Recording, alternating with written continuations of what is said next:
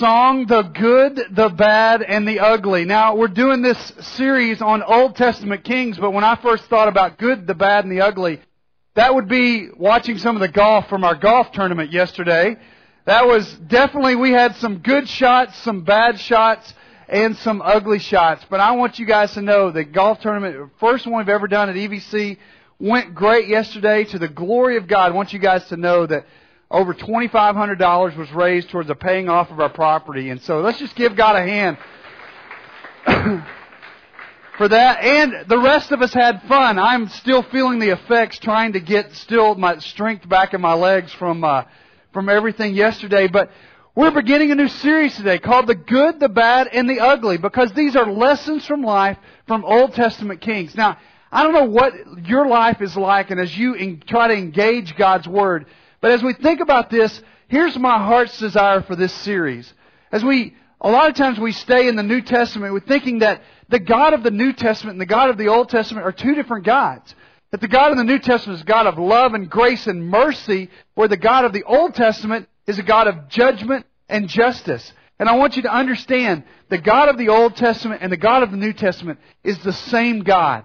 And God desires for us to know that. And I, my heart's desire for you is that you would fall in love with God's Word in whole. That you would see the New Testament and the Old Testament as one book that God has given us. Remember, when Jesus is quoting, he's quoting the Old Testament. When Paul is talking about all Scripture is God breathed, as we talked about a couple of weeks ago, he's talking about the Old Testament and seeing that. Matter of fact, you see all these movies that are coming up that are now the prequel, okay? Started with Star Wars and they kind of went backwards and did the prequel. Now it's X-Men and they're doing the prequel. So they're showing what happened before. You know what the Old Testament is? It's the prequel because the prequel, the whole thing about what scripture is, is Jesus Christ. He stands in the center. And the Old Testament, it tells us stories that are pouring, that are pointing towards Jesus Christ and showing us our need for a Savior. And as we look at these characters in the Old Testament, I want you to see yourself in those characters. Those characters in the Old Testament are showing us the real humanity of individuals. They're showing their flaws. They're showing their, their great points. They're showing their times when they're dependent upon God's Spirit and at times where they take things on themselves, just like a lot of people that I kind of know, just like us. We tend to do that.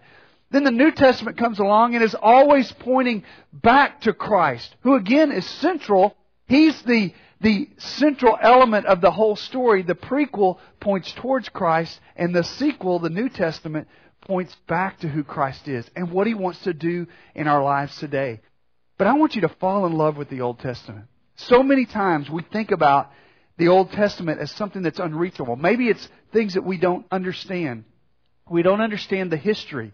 So as we set this series up today, part of what I'm going to be doing is setting up the history of Israel and why did they even want a king. But in the Old Testament, we see the nature and humanity of individuals. We see the determination of Noah going against ridicule when people said, you are crazy for building this boat. And I gotta tell you, Allison and I went into Hobby Lobby this week and we were looking for some craft ideas for her to do during the summer, just some things for her to do. And there was a model of Noah's Ark, and it was so cool.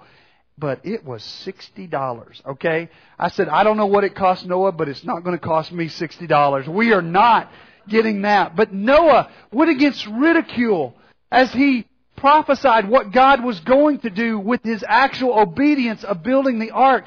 But if you follow that story, then Noah does some things that really brings the character of God down as he gets drunk and his kids have to go in and cover his naked body. There are all kinds of stories in the Old Testament. There are some weird stories, there's some funky stories, there's some bizarre stories, and there's stories of the good, the bad, and the ugly. Some of the good, the faith of Abraham as he set out to go to a place where God would show him a land. He had incredible faith to follow God there.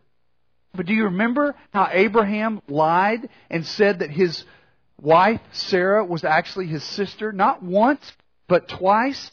and Abraham didn't even grow up in Arkansas like I did, okay? Having your wife as your sister might be okay in some places, but uh, Jennifer is not my sister. I just want everyone to know that, that that is not the case. So, um, so we see the faith of Abraham. We see the endurance of Job, that he praises God even in the midst of pain and suffering. But did Job have questions? Yes. He had questions about God. Excuse me, the deception of Jacob. You see how he overcame that deception to build a whole nation. You see the perseverance of Joseph. That he was, even though he was sold into slavery by his brothers, God gave him the strength to continue to go from the pit where he was thrown to the pinnacle of being the leader of all of Egypt, to bring his brothers and sisters back to Egypt to provide for them during famine, and for him to actually be able to forgive. We see in the Old Testament all of these characters who have the same characteristics that we have. But we have to begin understanding how the process of the Old Testament all fits together if we're going to understand these kings that they eventually have in Israel, and if we're going to understand how it really applies to our life. You realize that all the things that are going on in Israel today are really a response to decisions that were made literally hundreds and thousands of years before. So we see the story of the Old Testament, and we're living it out even today. But we first have to ask the question, if we're going to deal with these Old Testament kings, we have to ask the question, why is it that Israel even wanted a king? Remember that Israel, God set it up as what we call a theocracy. In other words, God was the one who was in charge. He was ruling. Now, he always had a representative that he shared his thoughts with and that they would give them to the people. One of those representatives was Moses. And Moses led the people out of captivity, out of Egypt. They had been there for 430 years. Now that's going to be very important because today we are going to talk about the justice of God. As he, real, as he rules even over the people called the Canaanites, the people that occupied the land where they would one day go. And the Bible tells us that actually God was waiting. The reason the children of Israel stayed in Egypt for 430 years is he was continuing to live out this story among the Canaanites and he was waiting until their total rebellion of God. It was like a cup that was filling up. And over 430 years, the cup was filling up until God finally said, they will not listen, they will be no more, and I will send my people into the land and they will occupy it. And so we see this story of Israel as it's unfolding in the Old Testament. But why did Israel want a king? As we go back to Moses as their representative, we see a pattern that occurred in the life of Israel. This pattern I think you're going to be somewhat familiar with. And this pattern begins with obedience up at the top.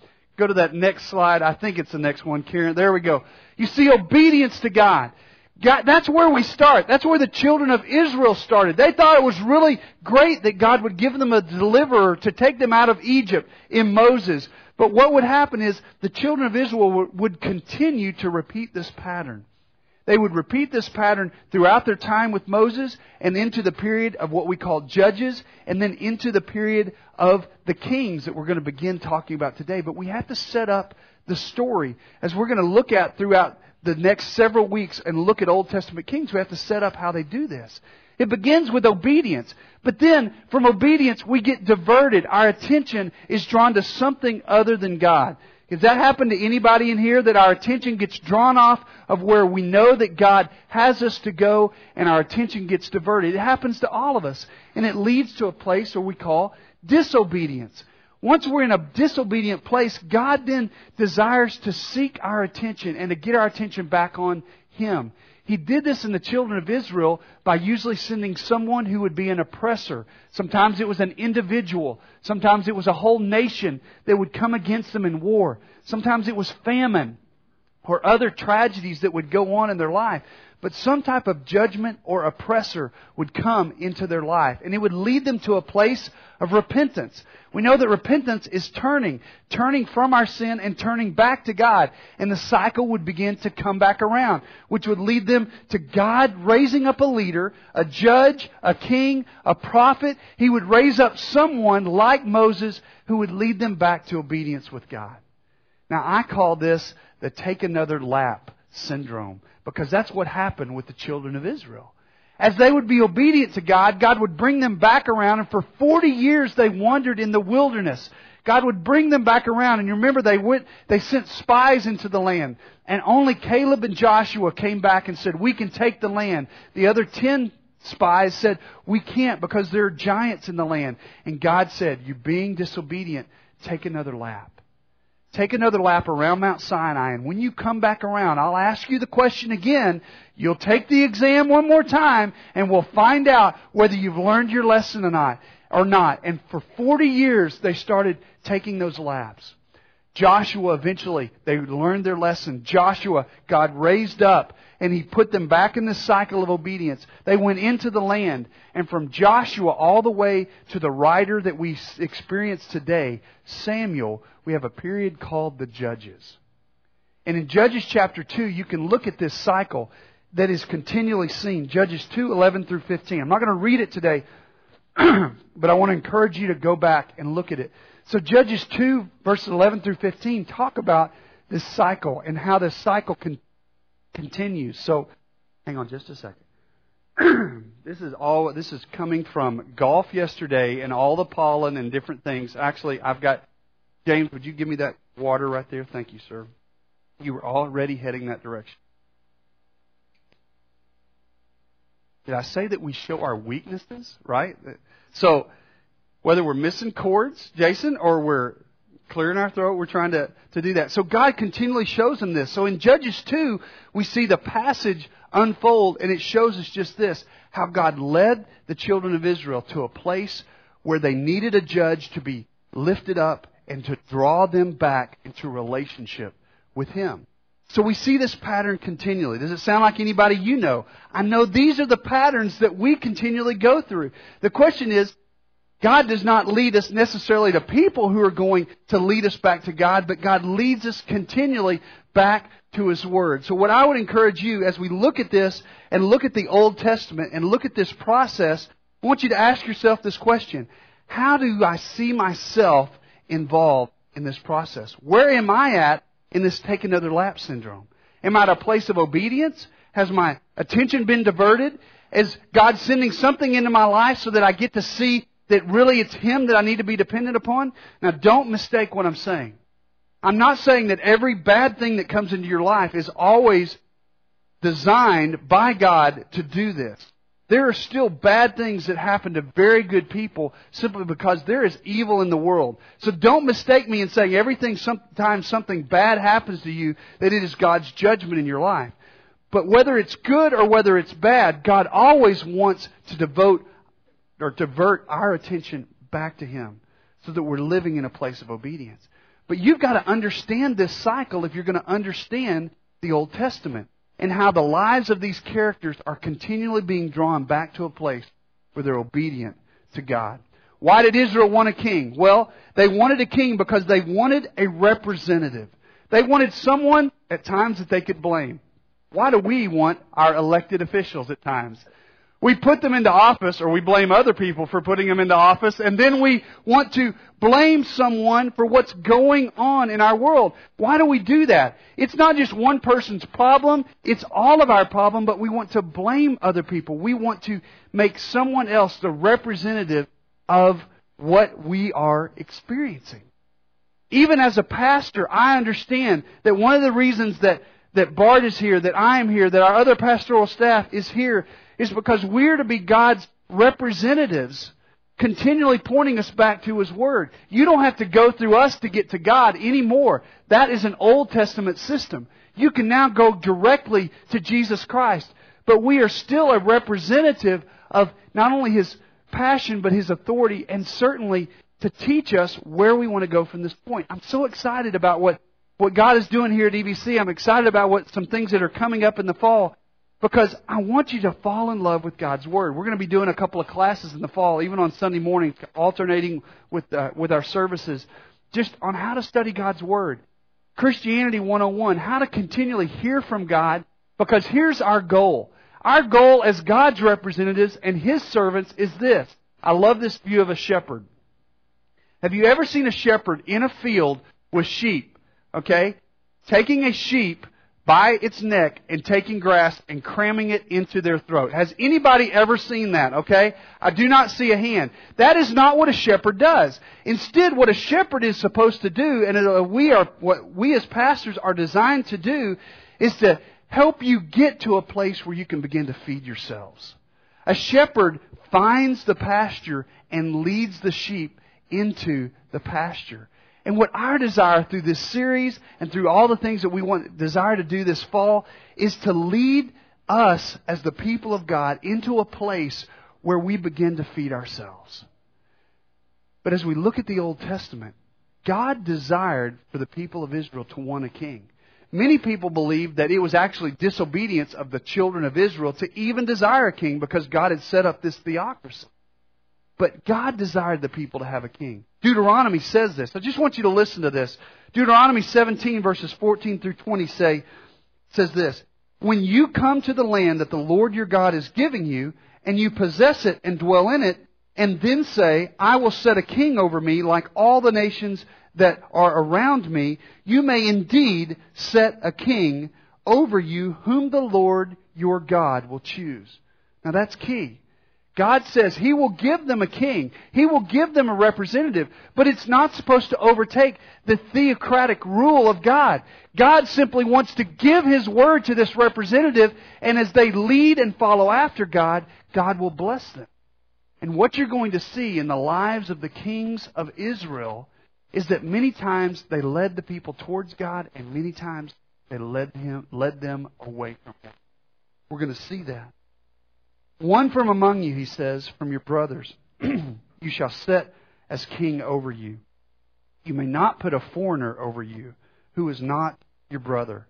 Only he must not acquire many horses for himself or cause the people to return to Egypt in order to acquire many horses. Since the Lord has said to you, You shall never return again from that way.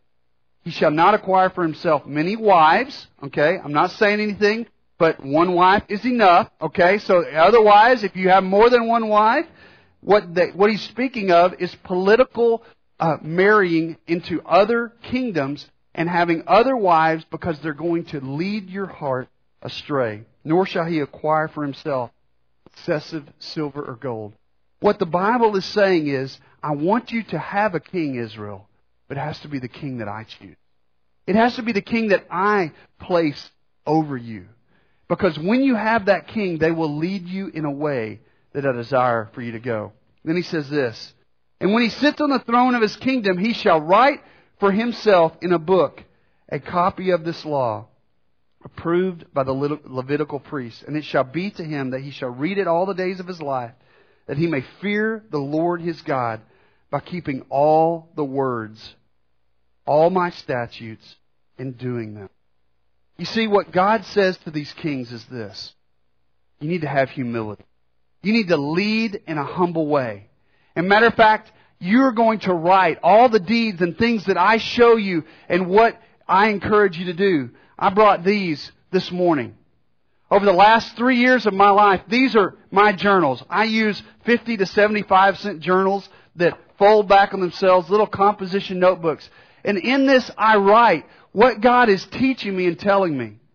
You want to know why I write that? Because there are days that I don't feel like God is speaking to me. And on those days, I can go back and read this. Just like these kings would write in journals. There are days in which that I know that my heart has been disobedient. And I go back to the places where I know that I was being obedient so that I can hear from God what He desires for me. And I want to encourage you, as I've encouraged you over the last several weeks, different spiritual disciplines. We talked about two weeks ago memorizing Colossians chapter 3. That's still my challenge for any teenager, adult, and that's something I'm trying to do myself over this summer, is to memorize Colossians chapter 3. Last week we talked about sharing our faith and working through our circle of influence. I want to encourage you to continue that. Who are the people that God has placed in your life that He wants you to be able to share with? And then this is journaling. I got to confess to you, I'm not very good at it.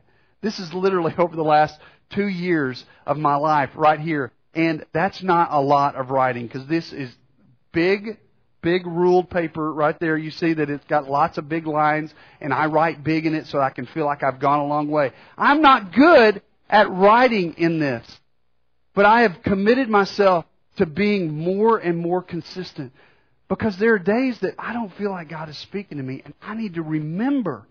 So the whole process of the Old Testament is to help these kings to remember that God is the one who's in charge and it's not them. Why did Israel want a king? They wanted someone to be representative of them. It's what I call the step back syndrome. Okay? So here's how that works. You've probably experienced it. If you're parents, you've experienced this because as your kids do something that you don't appreciate, I know wives and husbands, you tend to go, well, that's from your side of the family. So it's kind of the, okay, that, that's the step back thing. It's on you. Okay, that's not me. That's you. And that's what we want. We want representatives who will take what it is that we've experienced and so that we can sometimes pass blame to them. That's what the children of Israel wanted. They wanted a king that they could say, it's his fault, it's not our fault.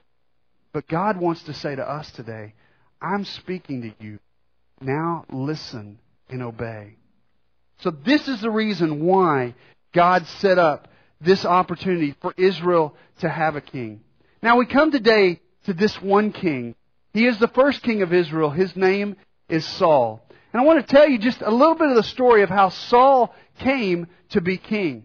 Saul came to be king because he initially did not want to be king at all. Matter of fact, he hid from Samuel. When Samuel came to anoint Saul as king, you can imagine being the first king, he wanted it to be a big pomp and circumstance. And so he paraded him through the streets there in Israel. And then he had him kneel down and he anointed him with oil. And then later, as he would go to other towns, he would want to announce him as king. And in one particular instance, it was as if Saul did not want to be king. He hid, the Bible says, he hid among the baggage. He hid, he hid in the baggage claim area. That's where Saul went to hide because he didn't want this responsibility. But Samuel, who was the last judge before God initiated all of these kings that we're going to be talking about, he was the last one, and Saul did not want to be king.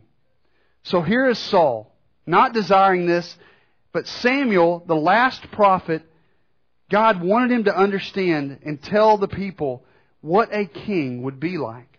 And here's what he said. 1 Samuel 8 verses 17 and 18. He said, here's what your king will be. Your king will take a tenth of your flocks. You will be his slaves. And in that day you will cry out because of your king, whom you have chosen for yourselves but the Lord will not answer you in that day. What we see in Old Testament kings is we see really a mirror of ourselves. We see their emotions, we see their obedient times, we see their disobedient times. But God tells, through Samuel, tells the people of Israel, look, when you follow these kings and they're leading you away from me, they will take all that you have. They will leave you empty. When you follow leaders that are in it for themselves, it will lead you empty. When you follow your own passions and your desires, and you do not follow after me with God's heart, with a heart after Him, you will lead yourselves to emptiness. So God wanted to continually show the children of Israel this. Well, as the story of Saul goes on, we see that Saul becomes king. And as he becomes king, what we discover in Saul is that he is disobedient. He goes almost to the place of obedience, but then he shrinks back. Here's how he does this in a couple of instances. One, he didn't want to be king, but the second place is in 1 Samuel chapter 13. And by the way, you can find the story of Saul all throughout uh, 1 Samuel, but it starts in chapter 9 and goes through chapter 31. So if you want to read the whole story of Saul, I want to encourage you to do that. I'm having to kind of tell the story today because we can't read chapters 9 through 31. Well, I guess this is a second service. We could if you guys would like to hang around today. No, okay. But as he, as he becomes king, in chapter 13, one of the things that Saul does is God tells him to sacrifice after he's won a military victory. But as he does this, he says to wait for Samuel, who is the priest, who's the final judge. He says, wait for Samuel. But Saul doesn't wait for Samuel. He gets impatient. Anybody deal with impatience in here? Okay, I see a few hands and others who should be up. I see all those. So we deal with impatience. We see that in Saul. Saul gets impatient and he goes ahead and he sacrifices without waiting for Samuel. Now to us that doesn't seem like such a huge thing. But it was a huge thing in God's eyes. And God says, Saul, you will no longer be king. Your sons will not be king. I have raised up another, which is David, which we're actually going to talk about next week. So here is Saul a king, but yet disobedience. We see in Saul huge decisions that he makes that are the wrong decisions. One of those is in 1 Samuel 15, verses 2 and 3. It says this This is where we see the justice of God. Thus says the Lord of hosts, I have noted what Amalek. Now we're going to tell, I'm going to tell you the story of Amalek in just a second. I have noted what Amalek did to Israel in opposing them on the way when they came up out of Egypt. Now go and strike Amalek and devote to destruction all that they have. Is that pretty clear? Okay, this means yes, this means no. Just devote to destruction all that they have. Do not spare them, but kill both man and woman, child and infant, ox and sheep, camel and donkey. What God says is, you are going to absolutely annihilate all of the Amalekites. You're going to take their king. You're going to destroy them. Now, for us on this side of the Old Testament, we look back at that and say, why would God do that? I don't understand why a God of love and mercy, how God could actually do that. What you have to begin to understand, though, is how a God of love and mercy is also a God of justice. That He's waited for the Canaanites to build up this level of disobedience to Him until the point where they now can be destroyed. The Amalekites were one of these folks. Now, who were the Amalekites? The Amalekites were a group of people who, when Israel was coming out of Egypt, they did some very horrible things. One of the things that they did was noted in Deuteronomy chapter 25 verses 17 through 19. Moses writes that I do not want you to forget what this group of people did. He says, Remember what Amalek did to you on the way as you came out of Egypt. How he attacked you on the way. When you were faint and weary, he cut off your tail, those who were lying or lagging behind you, and he did not fear God. Here's what Amalek did. As the children of Israel were coming out, and I can relate to this because on the 14th hole yesterday in 95 degree heat, I was lagging behind. Okay, so I understand what that was like. But here's what Amalek did. He took all, as the children of Israel were coming out. Keep in mind, there were up to three million people who were leaving Egypt. And as they're coming out, the people who were last would have been those who were sick, those who were older, and sometimes those who did not have parents. So orphan, even orphan children. And what Amalek would do is he would go back behind, and those who were lagging behind, he would kill and pick off. And he was, in essence, saying to God, I'm more powerful than you. These are your people, but I am destroying them. And Moses says, do not forget what this individual did. Now keep in mind, Saul, in what he does, he does not destroy. He ends up not destroying the Amalekites. But the whole process is this. God told him to do so, and he stopped short of being totally obedient to God. Here's what the result was. Later in the history of Israel, when they go into captivity, there's a queen called Esther that God raises up. We have the book of Esther that tells her story. There was a man named Haman. Haman was the guy who wanted to kill and execute, literally exterminate all of the Jews in Esther's time period. You know who Haman was a descendant of? King Agag of the Amalekites. If Saul had been obedient to do what he was supposed to do, the Israelites wouldn't be going through that. And down through the generations, there has been continually war and bloodshed between the Israelites and this group of people. Why? Saul was not obedient. Saul was not the king that God desired for him to be. So that's why Saul's decision is so important. It's sometimes hard for us to understand why God would annihilate this group of people. But we don't have his view of history. We need to understand that. That God's purposes are higher than our purpose. But what do we see in the life of Saul? We see this, this point. Partial obedience is still disobedience. When God shows you something to do and we stop short of doing it completely, it's still disobedience in His eyes. God says partial obedience is disobedience. It's things like this. What do we know that God has told us to do? If God has given you children, you know that you are to raise them in the spirit and admonition of God. We know that even though we have our nursery and our children's ministry, sometimes we ask God, God, is it my responsibility to work there? Is it my responsibility to do that? We don't have to have a word from God. We're not listening for God to say, go into the nursery and serve me. That is not what God is going to do. He's given you children. He's given you responsibility. He's placed you here. We are to be obedient to what God has called us to do. What about in the area of giving? God has told us that that tithing is a responsibility that we have as believers. This is not something that we have to ask God, God, what percentage do you want me to give of all of who, that all of what you've given me? We don't have to ask God that. And yet we need to understand that partial obedience is still disobedience. Here's what God has done. God has told, told Saul that he is to destroy the Amalekites. And Saul destroys almost all of them, but he keeps the king and he keeps all of the sheep that are especially the best of all the sheep. And he says that he wants to sacrifice them. And Saul does all this, and here comes Samuel. Samuel is on his way, and he's going to judge whether Saul has done what God has told him to or not. And Saul gets excited because he sees Samuel coming, and he wants to go and share all that God has done. And Samuel says, Saul, have you been obedient? And Saul begins to say, Yes, I've been obedient to what God has called me. And Samuel says, Stop. Okay, now parents, you know what this stop typically is.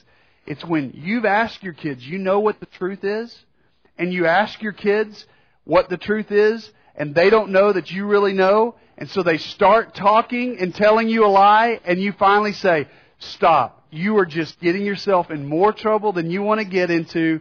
Just stop where you're at. I'm going to stop you right there. And here's what Samuel says to Saul.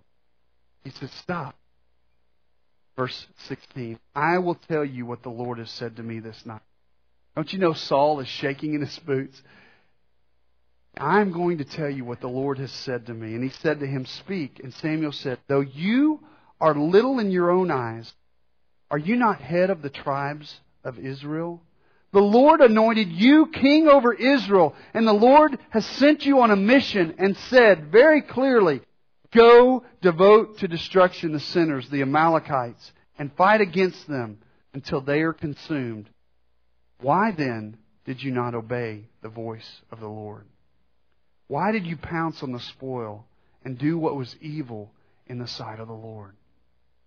Do you see the cycle of the Old Testament in Saul?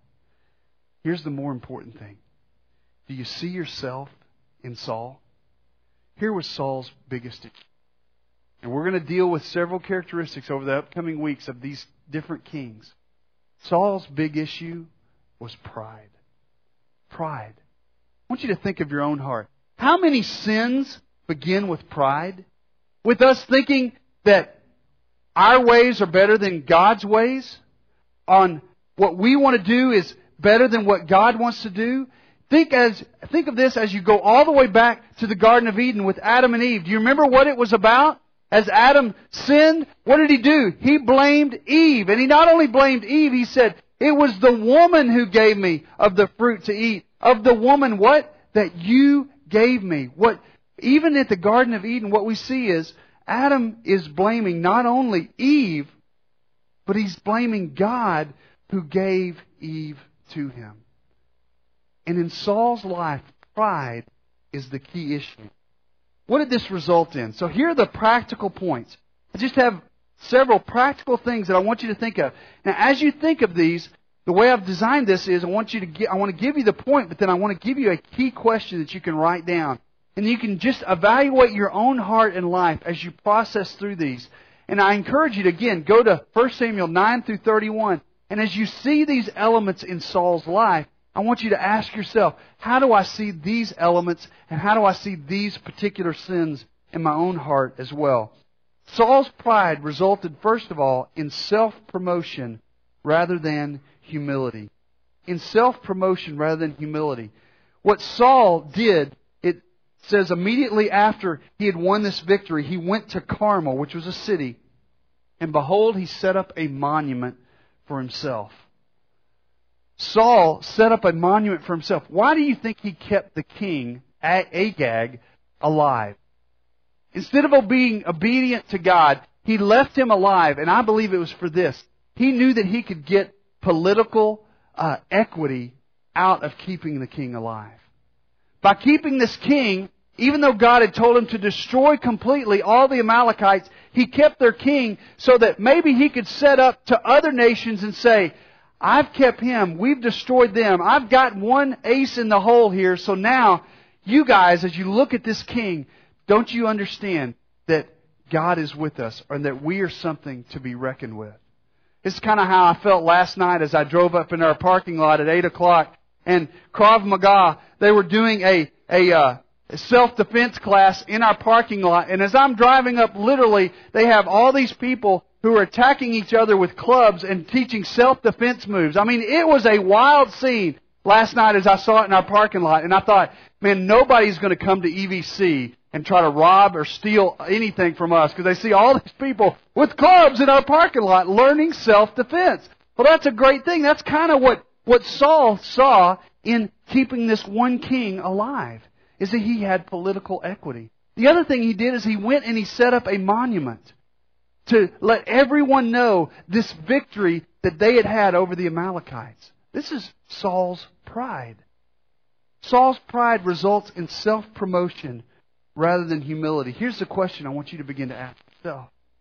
In what ways do we tend to take credit for things that God really has done? If you look at your own heart and life, what promotion, what idea do you tend to take credit for that was really simply God doing this in you? That's where our pride comes out.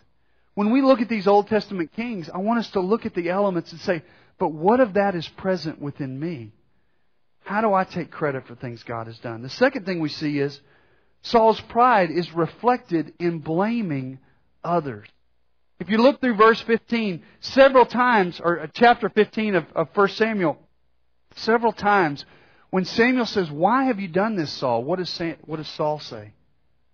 He says, The people wanted those sheep. The people wanted that king. The people wanted the sacrifice. It wasn't me, Samuel. It wasn't me. Yes, I'm, the, I'm God's representative, but I was just doing what the people wanted me to do. How do we blame others? Have you thought about? That's the question I want to ask. How do we pass off our mistakes as other people's fault? When you look at Saul's life, what I want you to see is someone who was human just like us and who struggled and how do you pass off your mistakes as somebody else's fault? And one thing I want you to, to see in this is it's not that when people have hurt us in the past, that it hasn't left scars. I know that. Many, of, many people don't go to church anymore because past experiences that they've had in church where they've been hurt. I think of how abuse leaves scars within us. I think of how alcoholism in our family leaves patterns for many, for many of us to follow. It's very difficult.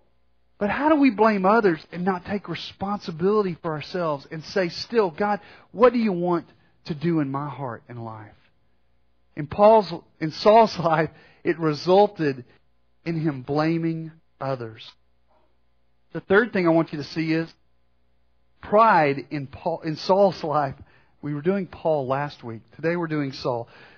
In Saul's life, it resulted in a lack of confidence, which is ultimately a mistrust of God. First Samuel 15 verse 17 says, And Samuel said, Though you are little in your own eyes, are you not head of the tribes of Israel? The Lord anointed you as king over Israel. Here's the important thing. See, there's two sides of pride. One side of pride, Saul exhibited in building monuments to himself. The other side of pride is the one that most of us struggle with many times, but yet we don't realize it. It's a lack of confidence that God really did make me the way that He made me, and I can trust Him in that. Do you ever deal with that? A lack of confidence that God can really use you? That was really Saul. Saul's desire to win other people over, his desire for other people to like him as king, his desire to see that was really something that came from this lack of confidence that Saul exhibited. This lack of confidence that God could really do this and they could, could do it in his life. And I gotta be honest with you. As a pastor, this is something that I've struggled with. This is the underside of pride. That God, you're not big enough. You're not powerful enough. You can use other people, but you can't use me. As a matter of fact, the very reason that I think that I am here at EVC right now during this time, and Bart and I shared this as, as we talked about this, as we talked about him going on this sabbatical. One of the things that I did not experience was I had a fear or a lack of confidence that God could actually use me in the week to week speaking elements of ministry. I have spoken over the last 20 years in ministry, but not on a week to week basis. That was something I was very scared of. And it's as if, as Bart and I talked about him taking this sabbatical, it's as if God said, Randy, it is time for you to step up. This lack of confidence I have experienced, and I know many of you experience the same thing. It's the underside of pride that God, do I really, do I really love the me that you made? God, do I really believe that you can use me as a leader? Some of you in this group that are sitting here today, some of you are thinking, God, can you really use me to, to teach students, to teach children? Can you use me as a life group leader? That's for the really spiritual people to do. No, that is something that God wants to give you confidence to walk in. He wants to give you confidence to go into your workplace and to share your faith with others. We deal with this underside of pride. Do you see how it's the one side of pride is the external, look at me, but the other side of pride is, God, you're not big enough to handle my weaknesses. You see how that is a wrong view of God. You need to love the you that God made. So here's the question then for us. Do you thank God for how He put you together? Do you see yourself as a mistake? Some of you have walked around with that woundedness for too long. That you viewed your life as a mistake God made. God does not make mistakes. He's placed you here for this time. He, he's placed you in that marriage that you're in. He's placed you as the parent of that child. He's placed you as the child of those parents. God does not make mistakes. It's one lesson that we can learn from the life of Saul. Saul's pride also resulted in disobedience and poor decisions based on fear. When you're afraid, we tend to make bad decisions. And Saul did this. He made bad decisions when he was afraid. 1 Samuel 15 verse 22 says, And Samuel said to Saul, Has the Lord as great delight in burnt offerings as in sacrifices, as in obeying the voice of the Lord? Behold, to obey is better than sacrifice, to listen than the fat of rams. Here's what he's saying. Saul, you kept these sheep and all the best, all the choice items of the Amalekites when I told you to destroy them. You kept them in order to sacrifice to God. In other words, you're going to do this act even though it's in direct opposition of what I told you to do, and you think that your sacrifice is going to overcome your lack of obedience. For some of us, we do the same thing. I'm going to go to church on a regular basis to overcome the elements of sin that's in my life. God says that's not what this is about. You've got grace in the cross of Christ. Your obedience is your sacrifice. When you obey God, when you walk day in and day out in what God calls you to do, that obedience is better than any sacrifice that you could give. And Saul understands this as Samuel tells him, Saul, to obey is better than sacrifice. Here's the question. When you're dealing with disobedience, when you have poor decision making because of fear, what are you, when are you afraid to take a stand? Because it's unpopular, even though you know that it's the right thing to do. When you know that something is what God desires for you to do, are you willing to take a stand on that rather than shirking back and not listening and not being obedient? What God says is to obey is better than your sacrifice. In relationships, Matthew talks about this. He says, it's actually the words of Jesus that Matthew gives us as Jesus said, if you have a brother and you have an, a, an issue going on between the two of you, it's better for you to leave your sacrifice at the altar and go and make that right. Because relationships is what God is about. God says to obey me is better than any sacrifice. So, that question. How are you afraid or where, where are you afraid to take a stand? Even though it's unpopular, because you know it's the right thing to do. Two final things. First of all, pride also resulted in a mistrust of everyone around him. It's what we call paranoia. We see this in the life of Saul. If you look at Saul, God tells him that he's going to be removed from being king and he's not going to have, his son is not going to be king and he anoints David to be the next king. And what you see in Saul is he, him attempting to take the life of David on at least three occasions. Why? Saul's paranoid. Because his, mis, his pride has led him to mistrust others. How do you do this? Are you willing to trust other people? If you find yourself ever in a place where you do not trust those people around you, I want you to think about your life and put yourself in that place and say, God, is this a lack of trust that I have for you? Because I'm looking at everyone else around them. I think other people have it in for me. I'm getting to this level of paranoia. God, what do you want me to do? You want me to follow you.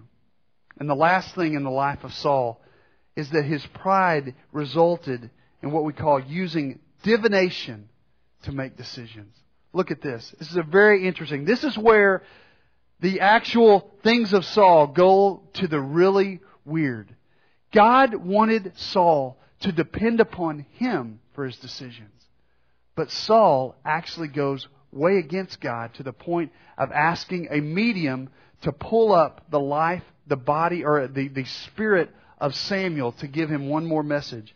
1 Samuel 15 tells us what this was, was like. It says, For rebellion is this, as the sin of divination, and presumption is as iniquity or idolatry. Because you have rejected the word of the Lord, he has also rejected you from being king. Here's what Samuel says to Saul Saul, your rebellion is just as bad as someone who would actually go to the length to go to a medium to find out what it was that I wanted them to do.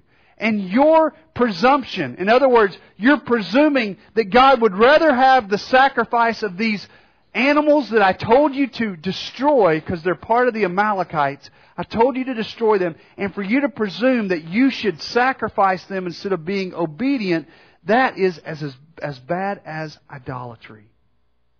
You see, Saul obeyed the word of the Lord for much of his kingdom. And you go to the to chapter 28 of 1 Samuel, and you see how even Saul went to this level that from back in 1 Samuel verse uh, or chapter 15, we we thought it was so far removed from what Saul would do. He actually calls a witch and he brings her in and he says, "So Saul disguised himself and put on other garments and went, he and two men with him, and they came to the woman. Her name her she was called the witch of Endor by night."